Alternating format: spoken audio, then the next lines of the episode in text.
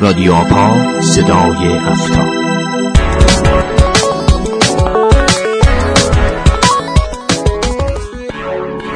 اما رادیو آپا این هفته را در آخرین روزهای آبان 96 با سه مورد از مهمترین اخبار هفته به شما تقدیم می‌کنیم و در بخش تحلیل ضمن بررسی آمارگان سه ماه اخیر حملات دیداس یک گفتگوی ویژه در مورد سامانه مقابله با حملات دیداس خواهیم داشت.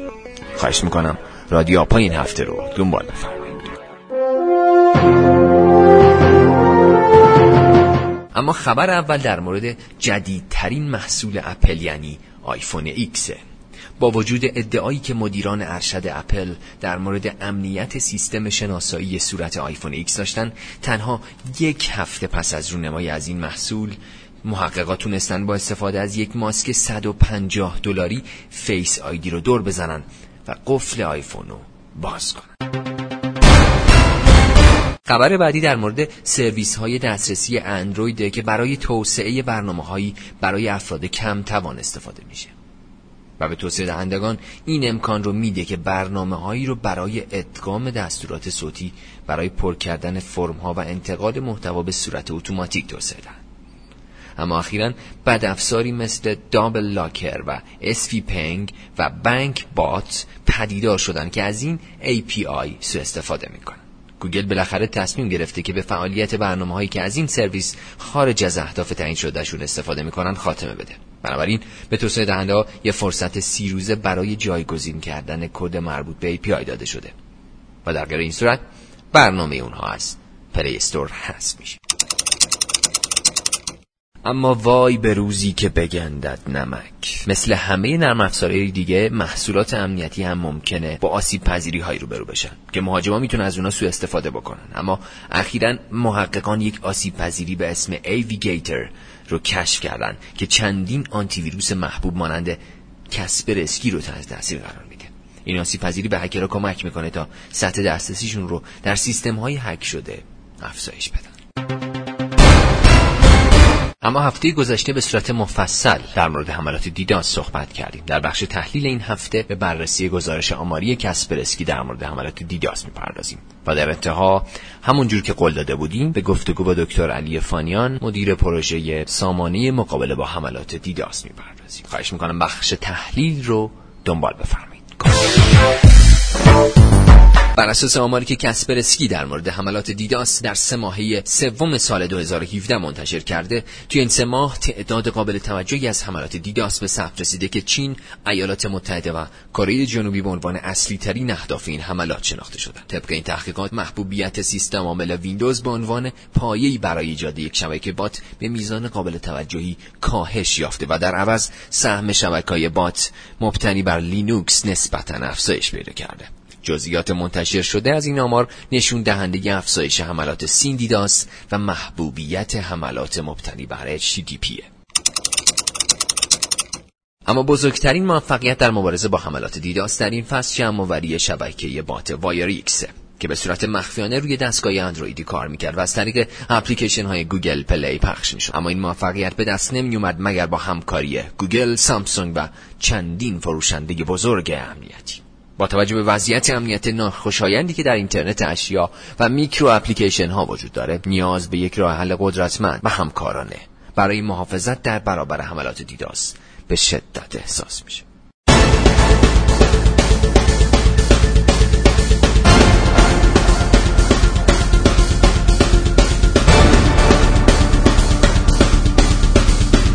خب آقای دکتر فانیان سلام. یه توضیح اگر ممکنه در مورد این سامانه مقابله با حملات دیداس برای ما بدید. بسم الله الرحمن الرحیم. سلام عرض می‌کنم خدمت شما و تمامی شنوندگان رادیو آپا. همونطور که قبلا شما بهش اشاره کردین حملات داس یکی از مهمترین حملات توی دنیای امروز ما هستش. این حملات باعث میشن که شبکه ها سرویس ها از دسترس خارج بشن و کاربران عادی دیگه نتونن اون سرویس خودشون دریافت کنن. اگه بخوایم یه دسته بندی سریع روی این حملات داشته باشیم می‌تونیم اونا رو توی دو دسته دسته بندی شروع کنیم. یک دسته حملات هستن که اصطلاحا به یک اپلیکیشن مشخص به یک سایت مشخص هدفمند حمله می‌کنن. مثل یک وبسایتی که مورد حمله داس قرار می‌گیره و دیگه اون وبسایت از دسترس خارج میشه. دیگه اون توان پردازش اون ماشین نمی‌تونه پاسخگویی کنه و بنابراین دیگه نمی‌تونه پاسخ بده. اینها حملات حملاتی هستن که درون یک سازمان با فایروال ها با سیستم های تشخیص نفوذ با مکانیزم هایی که موجوده میشه باهاشون مقابله کرد و اثرات اونها را کاهش داد. اما دسته دوم که دسته بسیار مهمتر و خطرناکتری هستند حملاتی هستند که دیگه یک سرویس مشخص را مد نظر قرار نمیده بلکه یک شبکه کل پهناباند شبکه را تحت تاثیر خودش قرار میده. مثلا سازمانی یه بندویت با مقدار مشخصی داره. حمله حجمی انجام می‌گیره که کل اون ترافیک سازمان تحت تاثیر قرار می‌گیره. بنابراین دیگه اون تراکنش های عادی شبکه اون سازمان مختل میشه.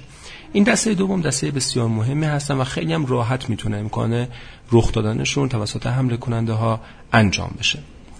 ما تو این پروژه قصد داریم که توی این دسته دوم فعالیت بکنیم و سامانه ای طراحی بکنیم که حملات مقابله با این دسته را پاسخگویی کنه. خب آقای دکتر یه توضیح در مورد سازوکار سامانه مقابل با حملات دیداس اگر ممکن بفرمایید. بله سامانه ای که طراحی شده به این صورت هستش که یک سامانه دو معلفه ای هستش. یک معلفه درون شبکه سازمان به صورت پسیو قرار می‌گیره. یعنی به عنوان یک عنصر جنبی در کنار روتر شبکه قرار می‌گیره و اصطلاحا میرور ترافیکی که وارد شبکه میشه به اون سامانه هم داده میشه. این سامانه سامانه اکتیوی نیست تا زمانی که همه چیز حالت نرمال و عادی خودش داره. فقط نگاه می‌کنه به وضعیت شبکه ببینه آیا شبکه دچار حمله داس شد یا نشد. اگر دچار حمله داس شد اون موقع تولید آلارم می‌کنه و هشدار میده که این اتفاق داره میفته آلارم این به سمت سامانه بالادستی فرستاده میشه که در حقیقت همون مؤلفه دوم این سامانه هستش که مکان اون توی ISP هستش که این سازمان تحت حمایت داره ازش سرویس شبکه می‌گیره. پس بنابراین یک ISP ما داریم داره سرویس اینترنت میده به اون سازمان. معلفه دوم ما داخل اون در حقیقت ISP قرار می‌گیره. بر اساس آلارم هایی که از این سامانه پایین دستی که داخل سازمان هستش دریافت می‌کنه متوجه میشه که اون شبکه سازمان دچار حمله داس شده. بنابراین با در حقیقت تغییر مسیریابی از اون حالت نرمال خودش که به سمت شبکه بود باعث میشه که ترافیک اون سازمان به سمت خود معلفه دوم هدایت بشه و از اونجا بر اساسش مشاهداتی که داره انجام میده و اطلاعاتی هم که از خود شبکه گرفته نوع حمله داز تشخیص میده و باش مقابله میشه. پس بنابراین می‌تونیم اینجوری تصور بکنیم که تمام ترافیک مربوط به اون سازمان صرفا هم همون سازمان تحت حمله از یک اصطلاح هم mitigator یا کاهنده حمله عبور می‌کنه و اون با فیلترهای متنوعی که داره سعی می‌کنه که ترافیک حمله رو پالایش بکنه و ترافیک اصطلاحا clean و پاک را دوباره inject بکنه توی شبکه. این روشی هستش که در حقیقت به راحتی می‌تونه اون ترافیک های ناجور رو از شبکه ما حذفش بکنه. و آقای دکتر این سامانه جای پیاده سازی شده؟ بله. این سامانه در مراحل آخر کار خودش داره انجام میده. پروژه‌ای هستش که یک سال و نیم ما داریم روش کار می‌کنیم.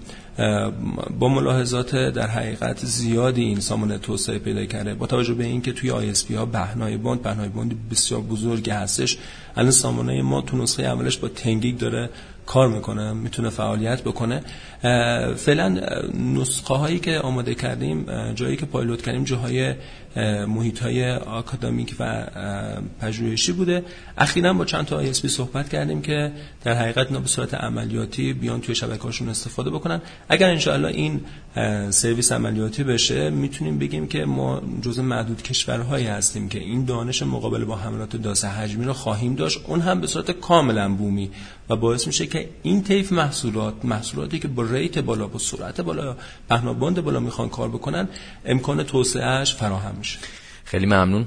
امیدواریم که در آینده نزدیک شاهد مقابله جدی با حملات دیداس با استفاده از سامانه شما باشیم. متشکرم. خب در برنامه این هفته رادیو آپا با معرفی سامانه مقابله با حملات دیداس ماجرای حملات دیداس رو تکمیل کردیم. امیدواریم در هفته های آینده بتونیم سایر محصولات بومی حوزه امنیت فضای تبادل اطلاعات رو با همکاری شرکت های فعال این حوزه به شما معرفی بکنیم و سهم کوچکی در ارتقای امنیت فضای تبادل اطلاعات کشور داشته باشیم. رادیو آپا رو می‌تونید به صورت هفتگی از طریق وبسایت nsec.ir و یا کانال at sign آپا underline IUT CERT دنبال بکنید نظرات و پیشنهاداتتون رو با ما در میون بگذارید و اکنون من فرید بهزاد از دانشگاه صنعتی اصفهان با شما خداحافظی